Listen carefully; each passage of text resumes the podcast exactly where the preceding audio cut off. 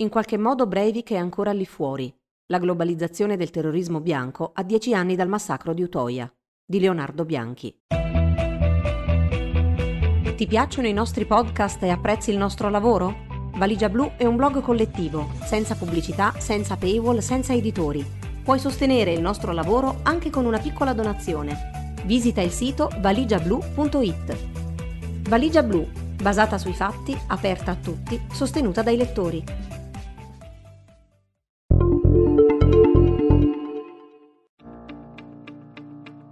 È il novembre del 2012 e Anders Behring Breivik è in isolamento nella prigione di Ila, in Norvegia.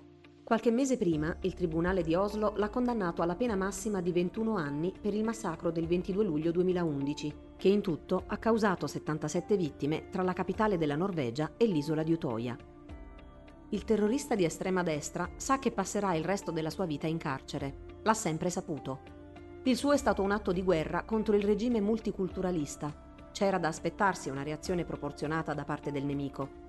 Il sistema penitenziario norvegese permette però ai detenuti di scrivere lettere al mondo esterno e Breivik ne approfitta per rivolgersi ad altri crociati. Cara sorella Beate, esordisce una lettera intercettata dalle autorità tedesche e pubblicata parzialmente su Der Spiegel. Spero che tu sappia l'inglese, altrimenti spero che vorrai impararlo.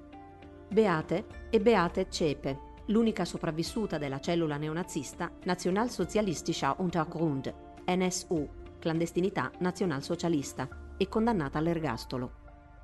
Per 13 lunghissimi anni, tra il 1997 e il 2011, la NSU ha seminato il terrore in Germania, con omicidi, otto cittadini di origine turca, uno di origine greca e una poliziotta, attentati e rapine e come emerso dal processo l'ha potuto fare grazie al coinvolgimento di alcuni agenti dei servizi segreti interni che hanno coperto a lungo i crimini e depistato le indagini. Per Breivik, Cepe non è un'assassina, è una coraggiosa eroina della resistenza che ha sacrificato tutto per fermare il multiculturalismo e l'islamizzazione della Germania. Nella lettera, tuttavia, fa notare che è più efficace colpire le elite, come ha fatto lui, sterminando i giovani socialisti, piuttosto che le minoranze. Il terrorista norvegese dimostra comunque di provare un'affinità particolare per Cepe. Posso solo immaginare quanto sia stato difficile per te, sorella, affrontare tutto questo da sola. Ma bisogna tenere duro, perché siamo dei martiri della rivoluzione conservatrice. Presto, scrive Breivik, altri seguiranno le loro orme. Siamo le prime gocce di una tempesta purificatrice che sta per abbattersi sull'Europa, chiosa il terrorista. Santo Breivik Breivik non è di certo il primo stragista ad agire per motivazioni politiche, ma è stato il primo estremista di destra, almeno nel XXI secolo, a compiere un attentato individuale di quella portata, soprattutto per diffondere il suo manifesto di 1518 pagine, intitolato 2083, una dichiarazione europea di indipendenza. Il punto centrale del testo è che l'esistenza stessa dell'Europa bianca e cristiana sia minacciata mortalmente da un'invasione islamica destinata a tramutare il vecchio continente in un incubo a occhi aperti chiamato Eurabia. Da soli, però, i musulmani non potrebbero mai farcela, hanno bisogno dell'aiuto di traditori autoctoni, individuati da Breivik nei cosiddetti multiculturalisti di sinistra, nei marxisti culturali e nelle femministe, che secondo lui hanno infiltrato ogni ganglio istituzionale e mediatico. Il tempo di agire è ora, perché ogni giorno che passa ci avviciniamo sempre di più alla catastrofe. I patrioti, che lui chiama i nuovi cavalieri templari, devono darsi una mossa e iniziare a prepararsi per l'inevitabile guerra civile e razziale che si profila all'orizzonte. Una guerra che sarà vinta solo attraverso lo sterminio dei musulmani e prima ancora dei traditori di sinistra, esattamente come ha fatto Breivik. L'aspetto più pericoloso del suo manifesto non è tanto quello ideologico, plagiato in larga parte da alcuni autori, su tutti il blogger norvegese Peter Fjordman Jensen, ma quello operativo, Centinaia e centinaia di pagine sono dedicate a quali armi scegliere e come procurarsele, a come far perdere le proprie tracce digitali per ostacolare il lavoro degli inquirenti, a come organizzare la logistica di un attentato senza destare sospetti, a come tenersi in forma e persino a quali droghe usare per migliorare le proprie prestazioni. In sostanza, Breivik non si è limitato a spiegare i motivi del suo gesto, ha voluto compilare un manuale per aspiranti terroristi, spronandoli a essere ancora più letali di lui. Del resto, come ha detto nell'udienza finale del processo, rimpiango solo di non aver ucciso più persone. Proprio come si era prefissato fin dall'inizio, il terrorista norvegese ha assunto uno status iconico in certi ambienti della destra più radicale. Alcuni estremisti lo chiamano il comandante Breivik o addirittura Santo Breivik, lodandolo per il suo high score, cioè l'alto punteggio di morti. Uno dei più ferventi sostenitori, scrive il ricercatore J.M. Berger su The Atlantic, è il neonazista statunitense Alex Linda, fondatore del sito Vanguard News Network. Per lui, Anders Breivik ha inaugurato il tempo della violenza, sparando il primo colpo dell'era dello sterminio del nemico. Su Gab, una specie di Twitter dell'alt-right, il suprematista Jordan Jereb ha detto che quest'uomo è un eroe, punto. Un'opinione analoga ce l'ha Brett Stevens, un blogger americano di estrema destra citato nel manifesto, secondo il quale Breivik ha fatto sapere alla gente che essere di sinistra ha le sue conseguenze. In Europa, giusto per fare qualche esempio, l'ex eurodeputato della Lega Mario Borghezio ha detto che alcune delle idee di Breivik sono buone e in qualche caso ottime, mentre la formazione estremista belga Schilden Vrienden, dietro l'apparente facciata di movimento giovanile, si era organizzata seguendo pedissequamente le linee guida del manifesto, al punto tale che il professore Jan Blommert l'ha definita Breiviksjugend, ossia gioventù breivichiana, un gioco di parole tra Breivik e la Hitlerjugend. Altri però non si sono limitati agli elogi su internet, hanno intrapreso la strada dell'emulazione cercando di applicare nel mondo reale il suo modello. Nel maggio del 2014 Elliot Roger ha ucciso sei persone a Isla Vista in California Qualche ora prima della strage, il 22enne, che si autodefiniva incel, involuntary celibate, celibe involontario, aveva caricato un video su YouTube e messo online un manifesto di 140 pagine in cui sosteneva di volersi vendicare della società che mi ha negato sesso e amore. L'anno dopo, il 21enne Dylan Roof ha ucciso nove persone nella chiesa episcopale nera Madre Emanuel di Charleston. Anche lui aveva pubblicato sul suo sito un manifesto poi rilanciato sulle image board anonime 4chan e 8chan, dove spiegava di voler innescare una guerra razziale e di dover passare all'atto perché nessuno fa nulla tranne che parlare su internet. Nel 2017 il luogotenente della Guardia Costiera statunitense, Christopher Paul Husson, aveva iniziato ad accumulare armi, munizioni e steroidi ricalcando il manifesto di Breivik. Il suo obiettivo era quello di uccidere quante più persone possibili e fondare un etnostato bianco negli Stati Uniti, L'attentato è stato sventato nel febbraio del 2019 dalle forze dell'ordine, che hanno parlato di un piano per uccidere civili innocenti di una portata raramente vista in questo paese. E ancora, nell'ottobre del 2018 l'estremista 46enne Robert Bowers è entrato nella sinagoga Tree of Life di Pittsburgh, armato di fucile AR-15 e due pistole. Ha urlato tutti gli ebrei devono morire e ucciso 11 persone. Poco prima aveva scritto su Gab di non poter stare con le mani in mano mentre la nostra gente viene massacrata, in un vero e proprio genocidio dei bianchi. Chiaramente, afferma Berger, Roger non ha inventato la misoginia, così come Roof non ha inventato il razzismo o Breivik il fanatismo religioso. Sono i loro manifesti imbevuti di sangue a fare la differenza, uniti a tecnologie in grado di infliggere più danni e quindi fare più vittime, nonché ad un ecosistema mediatico e digitale con il quale è possibile raggiungere un pubblico sempre più ampio e interattivo. L'articolo del ricercatore è stato pubblicato il 26 febbraio 2019 e si chiudeva così. Abbiamo appena cominciato a patire le conseguenze di questi scritti. Pochi mesi dopo, in Nuova Zelanda, si arriverà pericolosamente vicini al punteggio di Breivik. Abbonatevi a PewDiePie. Alle 5.01 di mattina del 20 dicembre del 2018, il 29enne australiano Brenton Tarrant si autoinviava questa mail. Uccidi un invasore armato e ti danno una medaglia. Uccidi un invasore disarmato e ti prendi un ergastolo. La minaccia dell'invasione però rimane la stessa. L'uomo si è trasferito da circa un anno in Nuova Zelanda, dopo aver girato mezzo mondo grazie all'eredità lasciatagli dal padre essersi radicalizzato soprattutto attraverso YouTube e aver dato soldi a diversi movimenti di estrema destra. L'appunto contenuto nella mail è indicativo di quello che ha in testa. Pare una strage di musulmani per fermare la sostituzione etnica in corso nel paese. L'autoaddestramento è già iniziato da un pezzo. Tarrant reperisce armi e munizioni su internet e le prova, ferendosi nel luglio del 2018 all'occhio destro e alla coscia.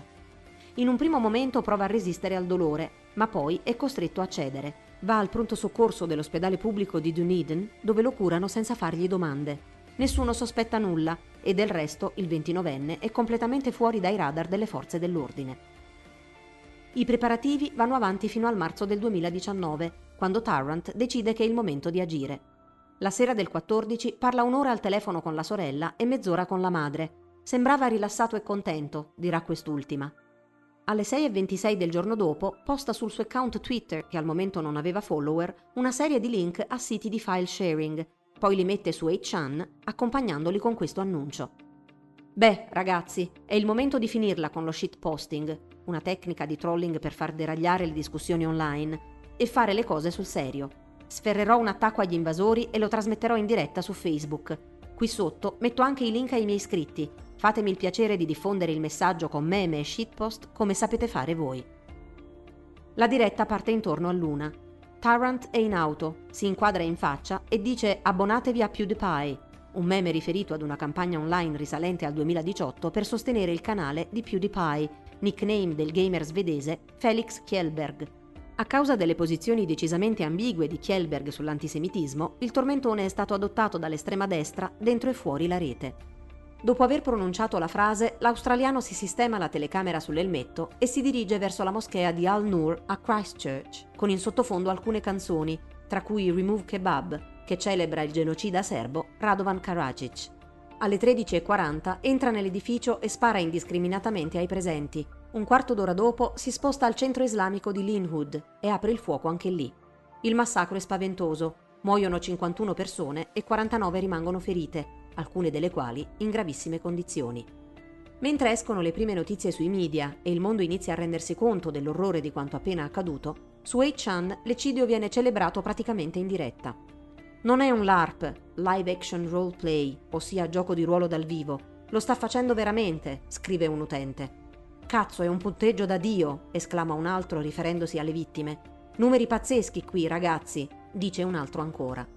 Dopotutto, come rileva il giornalista Robert Evans sul sito d'inchiesta Bellingcat, buona parte del manifesto di Tarrant è stato congegnato proprio per suscitare l'ilarità degli e non di H-Chan.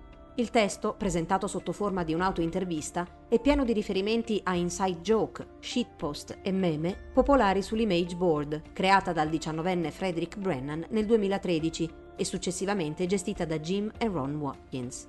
Tra i vari, l'estremista riproduce il meme Navy SEAL Copypasta, apparso per la prima volta su 4chan intorno al 2010, e sostiene che il videogioco Spyro the Dragon 3 l'abbia radicalizzato introducendolo all'etnonazionalismo. Per il resto, a partire dal titolo The Great Replacement, la grande sostituzione, si tratta di una specie di compendio del suprematismo e del neonazismo del XXI secolo. Tarrant si rifà alla simbologia di movimenti pre-nazisti come quello Völkisch cita miti dell'estrema destra americana ed europea e incorpora concetti dell'alt-right e del nazionalismo bianco, attingendoli da intellettuali come Richard Spencer, l'inventore del termine alt-right, e canali YouTube come Red Eyes. L'australiano si autodefinisce un ecofascista etno-nazionalista e sostiene di essere dalla parte di chi fa qualcosa per fermare il genocidio etnico e culturale, come Luca Traini, Dylan Roof, Anton Lundin Pettersson, Darren Osborne, il fascista britannico Oswald Mosley e molti altri che sono finiti nelle scritte sui caricatori usati per la strage. Il riferimento principale di Tarrant è senza ombra di dubbio il terrorista norvegese. Ho letto i testi di Roof e gli altri, puntualizza nel manifesto, ma la mia vera ispirazione è il gran cavaliere giustiziere Breivik. L'uomo afferma falsamente di essere stato in contatto con lui e di aver ottenuto la sua benedizione. Di sicuro, al pari di Breivik e Roof, anche Tarrant è convinto di essere un crociato in prima linea nella lotta per la sopravvivenza della razza bianca e come sottolinea il professor Aiko Mali su Digit Magazine, quello che può sembrare un atto individuale offline assume una connotazione politica e sociale online. Lo stragista di Christchurch, infatti, vuole essere un esempio e persuadere altri maschi bianchi a diventare soldati e dunque a imbracciare le armi. Ancora una volta è esattamente ciò che succederà di lì a poco. La gamification del terrore. Colin ha 25 anni ed un lavoro part-time in un concessionario nella California del Sud. Uno dei suoi colleghi gli parla spesso di QAnon, la teoria del complotto secondo la quale le istituzioni americane e mondiali sono segretamente comandate da una cricca di pedofili satanisti, e di 8chan, da cui sostiene di trarre informazioni di prima mano. Incuriosito e disturbato dai discorsi del collega, la mattina di sabato 27 aprile 2019 il ragazzo si mette a spulciare l'image board. La sua attenzione ricade subito su un post che assomiglia ad una lettera di commiato. È stato bello, ragazzi, la magia dei meme è reale. Possa il Cristo Signore essere con voi. C'è anche un link che rimanda ad un breve manifesto, dove l'autore dice di discendere da una magnifica linea di sangue e scrive che non volevo uccidere gli ebrei, ma non ci hanno lasciato scelta. Il 25enne non sa se prendere sul serio quello che ha appena letto, ma c'è un dettaglio che lo sconvolge. L'utente anonimo sostiene di aver bruciato una moschea a Escondido, una piccola città in California a una ventina di chilometri da San Diego, e di averla fatta franca. Facendo una ricerca su Google, Colin nota che cinque settimane prima c'era effettivamente stato un attentato incendiario alla moschea. Quindi no, non è uno scherzo. L'uomo chiama subito l'FBI e segnala il post. La telefonata finisce alle 11.29. Qualche minuto dopo, il diciannovenne John Timothy Ernest entra nella sinagoga di Poway, una città a pochi minuti di distanza da Escondido, e spara al rabbino Yisroel Goldstein, ferendolo alle mani. Una donna, Lori Kay, si frappone tra il rabbino e l'attentatore e viene uccisa dai colpi d'arma da fuoco. Altre tre persone rimangono ferite. L'attentatore scappa e viene arrestato non troppo lontano dalla sinagoga. Il manifesto lasciato dal diciannovenne cita direttamente lo stragista di Christchurch come fonte di ispirazione e come Tarrant anche Ernest ha disseminato il suo scritto di inside joke e shitposting. Ad esempio, ha scritto che PewDiePie ha finanziato l'intera operazione, circostanza ovviamente non vera, ma che serve a legarsi ancora di più a doppio filo con il predecessore, che ormai è considerato un santo protettore della razza bianca, alla stregua di Breivik. Su 8chan, Ye Non postano il link del manifesto apparso nel post originario, rimosso dagli amministratori dopo pochi minuti, e festeggiano l'attacco alla sinagoga. Qualcuno però si lamenta che il punteggio, almeno questa volta, non è stato molto alto. Andrà decisamente meglio, sempre per rimanere nell'ottica distorta della image board, qualche mese dopo a El Paso, in Texas. Intorno alle 11 di mattina del 3 agosto 2019, il 21enne Patrick Crusius irrompe dentro un Walmart e spara sulla folla, muoiono 23 persone e altre 23 sono ferite. Crusius aveva lasciato un post su 8chan con il link a un manifesto di quattro pagine, intitolato Una scomoda verità, subito rimosso dagli amministratori. In esso il 21enne delinea un piano per dividere gli Stati Uniti d'America in territori etnicamente separati, deplora il genocidio dei bianchi in corso e dice di dover agire per fermare l'invasione ispanica del Texas. Anche in questo caso Tarrant è indicato come la fonte di ispirazione primaria e anche in questo frangente l'attentato di El Paso è festeggiato da Yenon Sweet Chan, che sono impressionati dall'alto punteggio di Crucius. Per Robert Evans, El Paso segna un'ulteriore evoluzione della violenza politica di estrema destra. Se Breivik ha aperto la strada agli attentati accompagnati da manifesti online, Chan ha gamificato l'atto di massacrare innocenti. E non solo sul versante dell'immaginario videoludico dei punteggi, ma pure nelle modalità esecutive, tra cui l'uso di videocamere che ricreano la prospettiva in prima persona degli sparatutto e le playlist come colonna sonora della carneficina. Dopo il passo, ossia la terza strage di seguito preannunciata sulla image board, A-Chan è messo offline dal servizio di hosting Cloudflare. Tornerà online tre mesi dopo con un altro nome, 8chan. Il proprietario, Jim Watkins, un ex militare che ha iniziato la sua carriera di imprenditore digitale con l'apertura di un sito porno giapponese negli USA per aggirare le rigide leggi sulla censura del Giappone, viene convocato dalla Commissione sulla sicurezza nazionale della Camera, che vuole conoscere cosa stia facendo per combattere la proliferazione di contenuti suprematisti ed estremisti. Praticamente nulla, come emergerà da diverse inchieste. Ma la temporanea assenza di Hei-chan non ferma gli attentati. Il 9 ottobre del 2019, nel giorno dello Yom Kippur, il neonazista 27enne Stefan Ballet tenta di attaccare una sinagoga ad Halle, in Germania, ma non riesce a sfondare il portone. In preda alla frustrazione, l'attentatore uccide una passante e poi si dirige verso un locale che vende kebab, ammazzando a colpi di fucile un cliente che si trovava all'interno. Il modus operandi di Ballet è tragicamente simile a quello degli altri attentatori. Buona parte dell'attentato è stato trasmesso sulla piattaforma di streaming Twitch, Subito prima di dirigersi verso la sinagoga, l'uomo si è presentato in video e ha spiegato in inglese i motivi del suo gesto. Ciao, il mio nome è Enon e penso che l'olocausto non sia mai avvenuto. Il femminismo è la causa del declino dell'Occidente, che sta venendo invaso dall'immigrazione di massa. Il problema di tutto sono gli ebrei. Vorreste fare amicizia con me? Ballet ha anche pubblicato un manifesto di 16 pagine sul forum Meguka, legato a sua volta ad una board di anime, i cartoni animati giapponesi, su 4chan. Uno dei suoi obiettivi, si legge, è quello di uccidere più antibianchi possibili, preferibilmente ebrei. Il testo contiene diversi rimandi a 8chan, all'iconografia degli anime e ai meme di estrema destra. L'ultima pagina è un'atroce lista di trofei da sbloccare, come se si trattasse di un videogioco. Per Peter Neumann, esperto di terrorismo e docente al King's College di Londra, è significativo che l'attentatore abbia scritto e pubblicato il manifesto in inglese. Questo dimostra che non si rivolgeva ai neonazisti tedeschi, ma che il suo vero pubblico si trova in posti come Chan e i suoi eroi sono terroristi come Breivik, Tarrant e Crucius.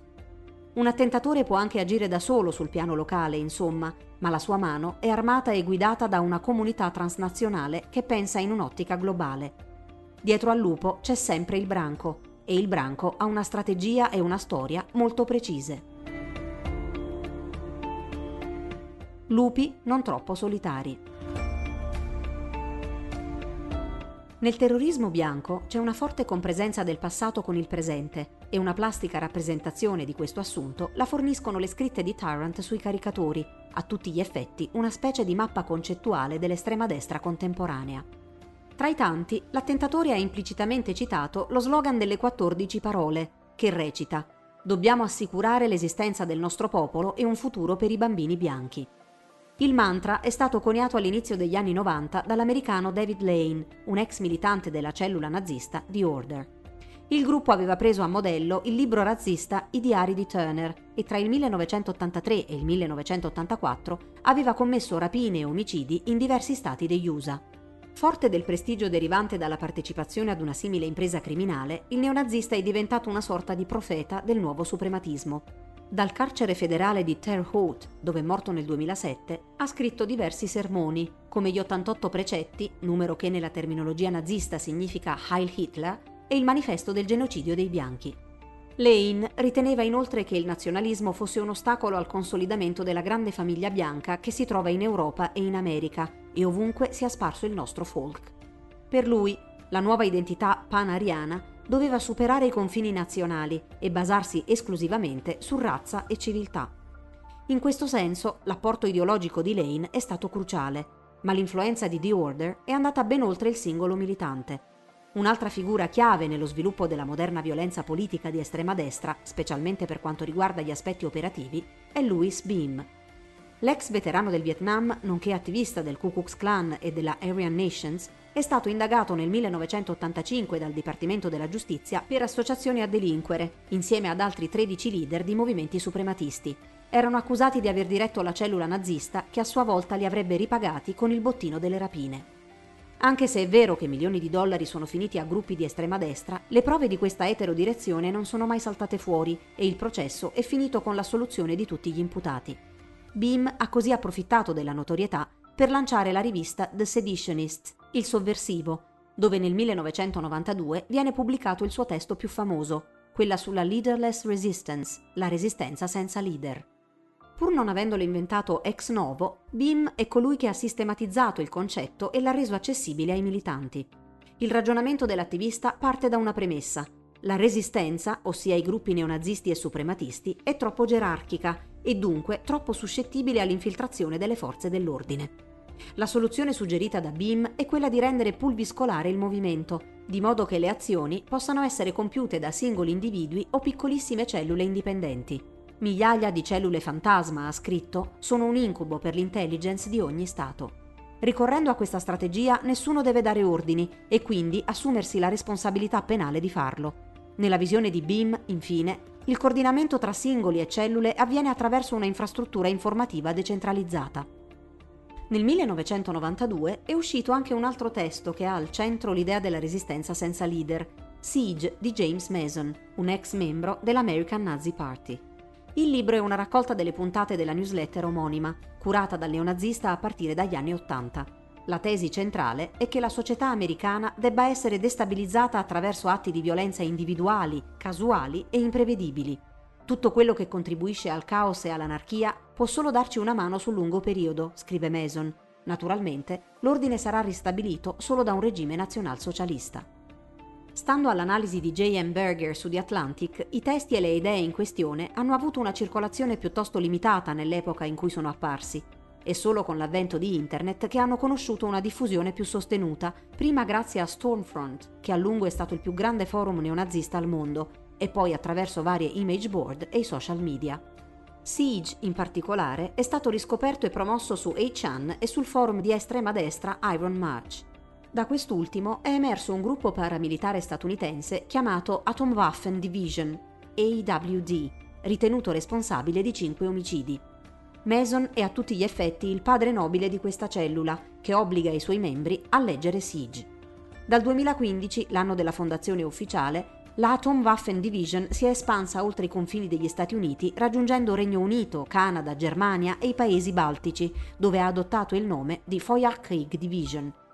Nella primavera del 2020 Mason ha annunciato lo scioglimento formale del gruppo, ma secondo un dettagliato reportage di Die Zeit l'avrebbe fatto solo per allentare la pressione delle forze dell'ordine. In realtà i membri della AWD sarebbero entrati in clandestinità con il nome di National Socialist Order, Ordine Nazional Socialista, mantenendo i legami con altre formazioni di estrema destra in giro per il mondo. Tra queste la più inquietante è The Base, la base, creato dal neonazista americano Rinaldo Nazzaro e recentemente classificata come minaccia terroristica dalle forze dell'ordine USA. Il gruppo rientra nel filone dell'accelerazionismo di estrema destra menzionato da Tarrant nel suo manifesto. In sostanza, bisogna favorire il collasso della civiltà contemporanea, corrotta dal multiculturalismo, dal femminismo, dal politicamente corretto e altro ancora, attraverso azioni estremamente violente, per poi instaurare un etno stato bianco e purificato. La campagna di reclutamento è iniziata nel 2018 su forum, Discord e Telegram.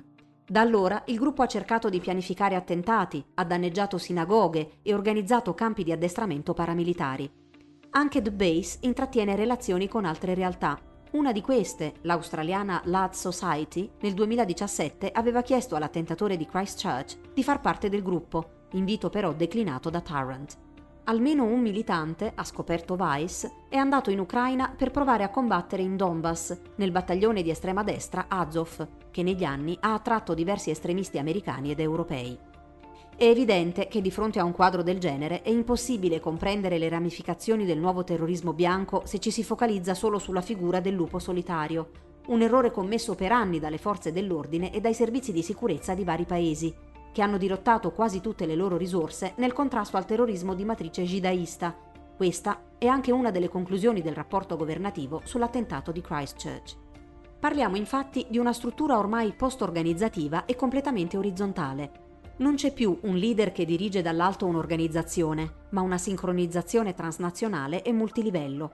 Tra gli influencer e ideologi di estrema destra, un ecosistema social mediatico parallelo frequentato da migliaia di utenti radicalizzati, leader, partiti e movimenti più o meno istituzionali che contribuiscono alla normalizzazione di determinate teorie, Donald Trump è stato quello che più l'ha fatto, e terroristi che rientrano nel modello della resistenza senza leader, con l'aggiunta cruciale di manifesti scritti e tradotti in varie lingue per spingere alla violenza altre persone. E un sistema del genere purtroppo è efficace, i dati parlano chiaro. Come ha rilevato l'Institute for Economics and Peace, IEP, un'associazione australiana che traccia e analizza la violenza politica in tutto il mondo nel suo ultimo Global Terrorism Index pubblicato a novembre del 2019, gli attentati ispirati dall'ideologia di estrema destra nel mondo sono aumentati del 320% dal 2014 al 2018. In Germania, nel 2020, sono stati registrati 24.000 reati collegati all'estrema destra, si tratta del numero più alto da quando si è iniziato a tener traccia dei crimini d'odio politicamente motivati. Per il ministro dell'Interno, Horst Seehofer, l'estremismo di destra ha lasciato una scia di sangue in tutto il paese, citando in particolare l'omicidio del politico Walter Lübke e l'attentato razzista di Hanau. La violenza di estrema destra è la più grave minaccia alla sicurezza tedesca, ha aggiunto nella conferenza stampa del 4 maggio 2021 in cui ha presentato i dati. La situazione è particolarmente critica anche negli Stati Uniti. Secondo una recente ricerca del Center for Strategic and International Studies, commissionata dal Washington Post, dal 2015 al 2020 gli estremisti di destra hanno commesso 267 attentati, che hanno provocato 91 morti. Si tratta del numero più alto da 25 anni a questa parte. Le gocce di cui parlava Breivik sono diventate davvero tante. Ritorno a Utoya. Nell'immediatezza della strage del 22 luglio 2011, in Norvegia il governo aveva promesso alle famiglie delle vittime due memoriali, uno a Oslo e uno a Utoya. Ora che il decimo anniversario è sempre più vicino, i monumenti non sono ancora stati completati. Anzi, quello davanti all'isola è bloccato da una causa legale intentata da alcuni residenti della vicina cittadina di Honefoss. Secondo loro, il memoriale rischia di trasformare l'area in una perversa attrazione turistica e di traumatizzarli ancora di più. L'avvocato Ole Hauge Bendiksen, che rappresenta i cittadini, ha spiegato al New York Times che alcuni hanno prestato soccorso nei primi momenti del massacro e hanno visto deteriorare la loro salute mentale col passare degli anni. La pressione psicologica di un memoriale, dicono, sarebbe insostenibile. La Lega dei giovani lavoratori del Partito Socialista norvegese e i familiari delle vittime, invece, non la pensano così. Lisbeth Kristin Roineland, che ha perso una figlia nell'attentato, è convinta che i residenti vogliano solo dimenticare quello che è successo. Capisco che vedono Utoya ogni giorno e che molti soffrono al ricordo di quello che è successo. Ma dobbiamo riconoscere che è successo, ha aggiunto, e confrontarci con le motivazioni politiche di estrema destra dell'autore. Dello stesso avviso è il legale dei giovani socialisti Paul Martin Zand, un memoriale nazionale è il simbolo più forte che uno Stato può usare per dire alle generazioni future che una società non dimentica il suo passato. Tuttavia, come dimostra la disputa sul memoriale del 22 luglio e più in generale le reazioni ad ogni attentato di estrema destra, con la parziale eccezione della Nuova Zelanda, è difficile accettare che cose del genere possano succedere da noi o che siano il prodotto delle società in cui viviamo. Uno degli effetti più terribili del terrorismo bianco è quello di spaccare le comunità al proprio interno erodendo quella zona grigia di tolleranza che rende possibile la convivenza pacifica tra persone di diversa estrazione sociale, religiosa, politica e culturale. È un equilibrio precario, sottoposto ad uno stress incredibile in condizioni normali, figuriamoci in un contesto inquinato da discorsi tossici e atti di violenza. Qualche tempo fa, Viljar Hansen, una delle vittime di Breivik sopravvissuto per miracolo, aveva confidato al regista di 22 luglio, Paul Greengrass, che mi rendo conto che sia stato sconfitto in tribunale, ma mi rendo anche conto che in qualche modo è ancora lì fuori e sta diventando sempre più forte. La tempesta si è abbattuta per davvero alla fine e non smette di imperversare sopra di noi.